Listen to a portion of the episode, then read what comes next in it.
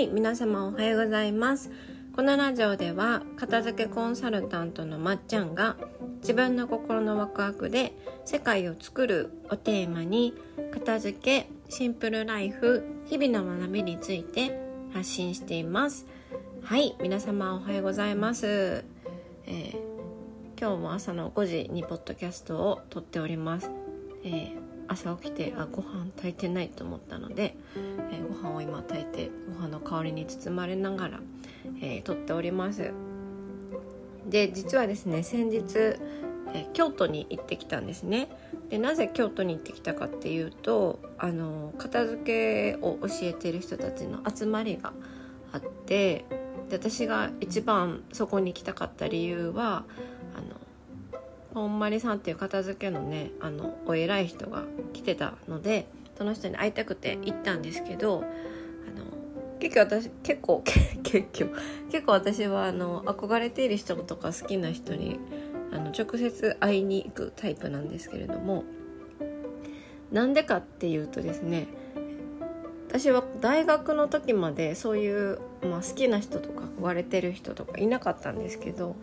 大学の時にですねあの初めてあの少女時代っていう本当にあの 大好きなねあの人たちにハマハマったんですよ。それまであのなんだリアルな生きてる人を好きになったことがあんまりなくってですね、えー、子供の時に読んでたあのマザー・テレサとかあのレーナ・マリアとかああいうなんか電気のね漫画はすごい好きであの憧れてたんですけどまあ、レーナ・マリアさんは生きてたかな。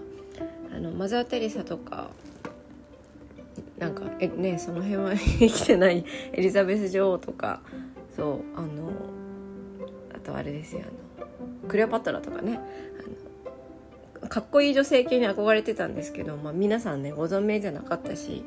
それまで好きな人とか憧れてる人とかいなかったんですけど少女時代にねハマった時はね会いに行ったんですよ。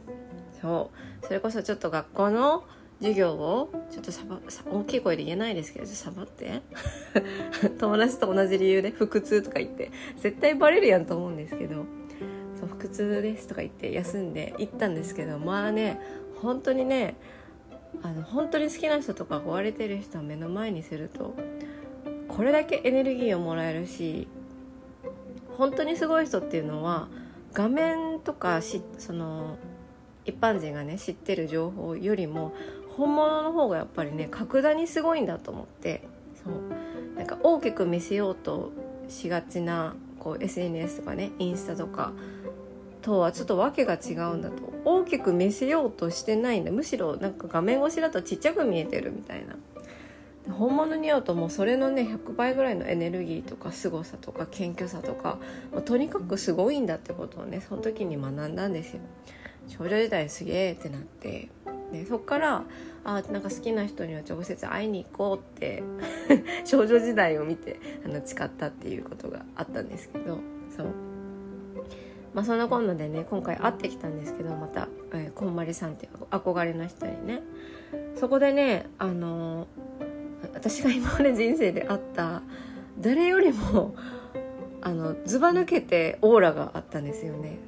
まあそりゃそうですよね。だって私らに会う前何の仕事してたかっていうと、えー、あのアメリカの元副大統領とかえっ、ー、と誰って言ってたかな？あの Google のね創業者ちょっと名前忘れちゃった。とかと仕事してきましたとか言ってて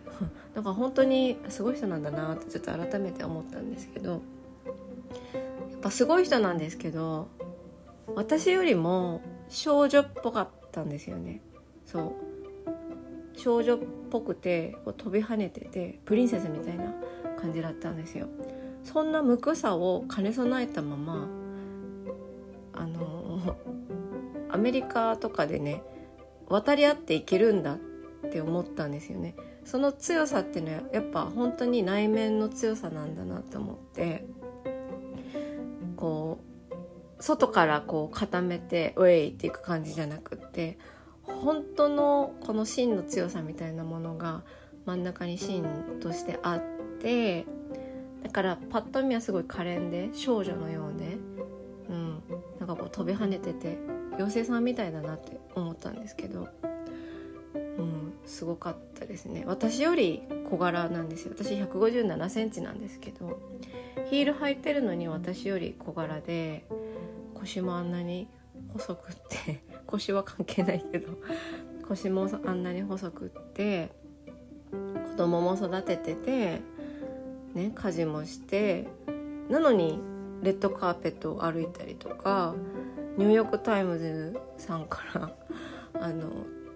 インタビューを受けてあの、うん、すごいなって思いました。なんかそうすごすごすぎてもなんかよくわかんないんですけどすごいなって思ったんですよ。でそういう彼女に、えー、会って一つ、えー、学んだことなんですけど学んだことですし私が普段からすごく、えー、知らないうちに口にしていることなんですけれども今日はそれについて話そうと思ったのでもう6分話しちゃったんですが私が、えー、あまりにも毎日口うる口うるさくっていうか高頻度で、えー、言葉にする言葉があってそれがあの気持ちがいいねっていう言葉なんですけど1日に多分ね20回ぐらい言ってるんですよね。そう。職場でも言ってるし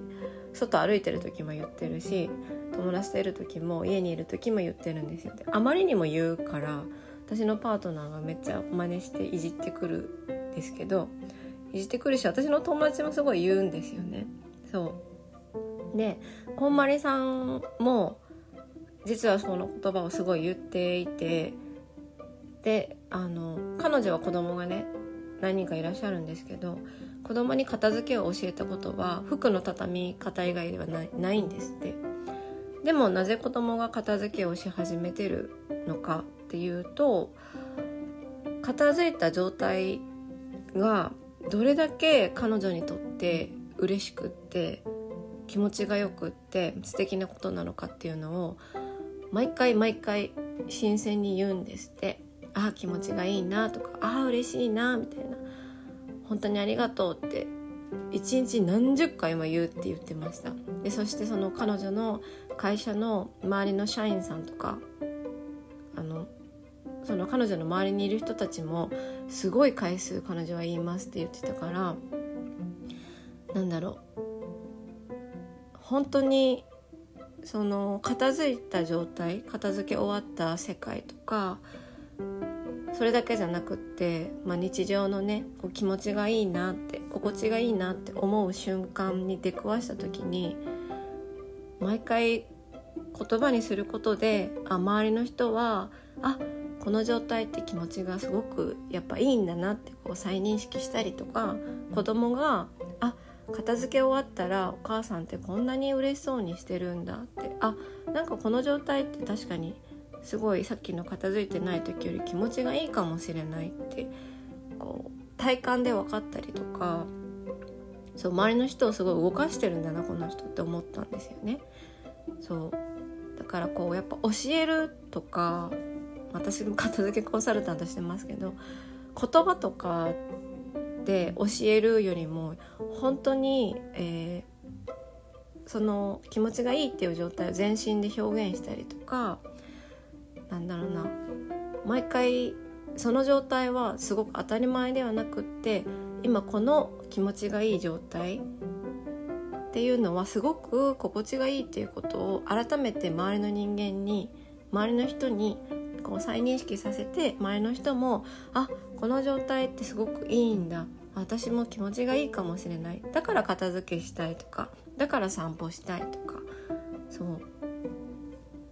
思ってくんだなって改めて思いました。